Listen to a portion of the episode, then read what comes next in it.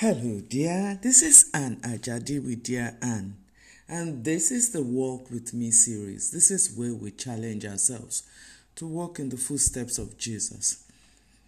By the way, are you in touch with yourself? Have you looked around you lately? Have you seen that the world is boiling? People are hurting. Countries are in pain. There's fear. There's anxiety. And yet, there is God who is bigger, who is in control of everything. God is still God. He's still the owner of the universe. He's still the possessor of the ends of the earth. He still owns the cattle upon a thousand hills. The hearts of men are His, the lands are His, the seas are His, the oceans are His. Whatever you, your world is saying right now, I need you to know that God is still God.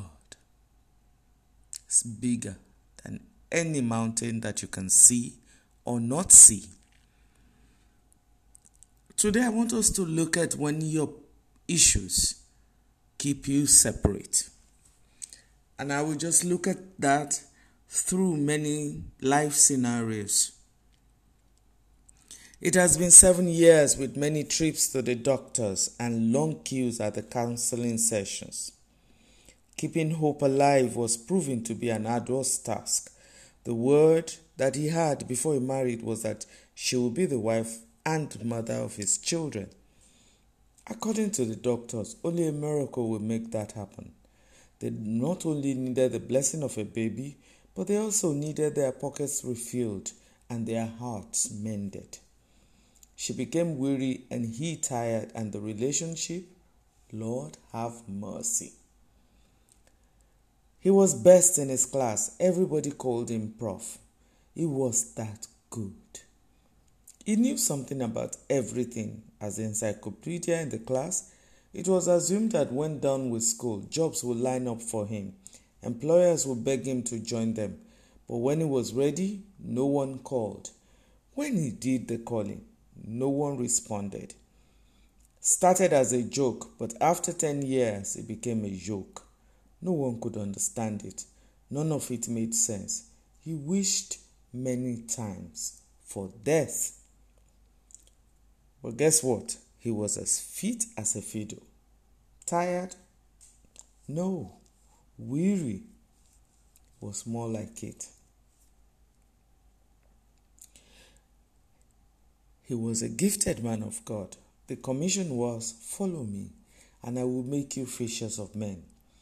To him, that meant a large crowd with a global impact.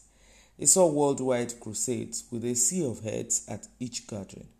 Saw many trips across the world, bearing the word of life. The problem was, all that was in the spirit. 20 years in, still 25 people in the congregation. The message was fresh. Growth in the physical was only in hope. Rick was a father she never met, the brother she never had, the lover she never imagined, or the lover she always imagined. The family she ever hoped for. He promised to be there till death do part, to love and to cherish in sickness and in health. It was fine until she became sick, and now he was gone, and with him all her hopes and dreams. Come to me, all you who are weary and burdened, and I will give you rest. Take my yoke upon you and learn from me, for I am gentle and humble in heart. You will find rest for your souls, for my yoke is easy and my burden is light. That was Matthew 11 28 to 30. And Proverbs 13 12 says, Hope deferred makes the heart sick, but the longing fulfilled is a tree of life. My dear friend, can you relate to any of these stories? Are you burdened by what you had to deal with in life? Are you tired?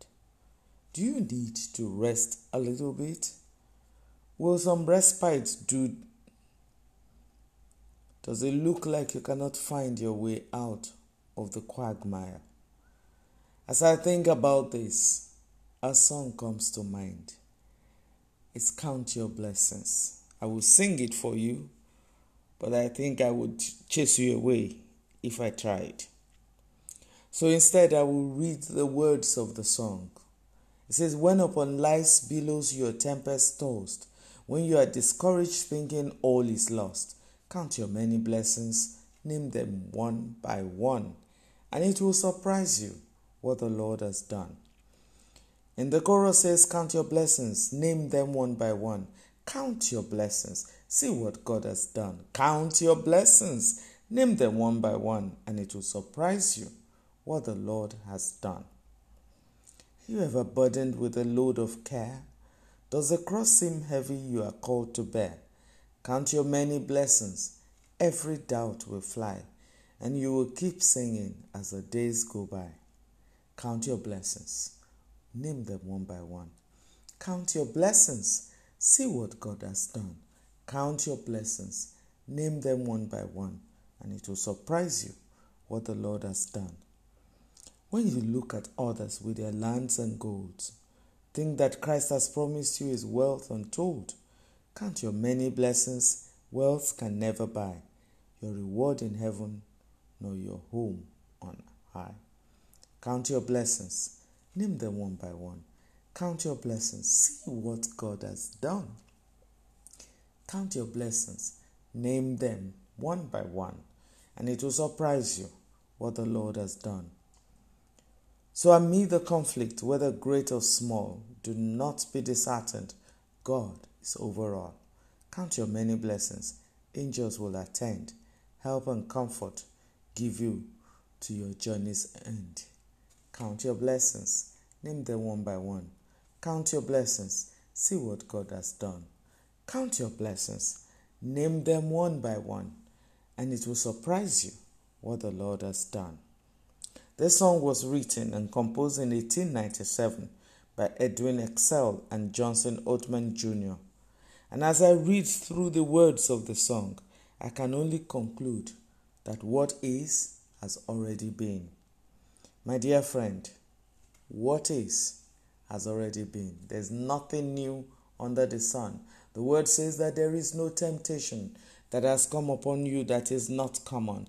But God, with that same temptation, will make for you a way of escape. As you go through today, my dear friend, I ask you, think about all the many things God has done for you. I would like you to avail yourself of some of the materials that we have, especially the new one, Navigating the Night Seasons. It speaks to these kind of things when you're burdened, when you're tired, when your road looks slippery and dark. It's available on Amazon. Navigating the Night Seasons by Anne Ajadi. And yes, you would find other books there. You will marry well. Heart matters, life matters. Walk with me in the footsteps of Jesus. God's lady in waiting strength for the journey. Have a good day, my dear friend. God bless you.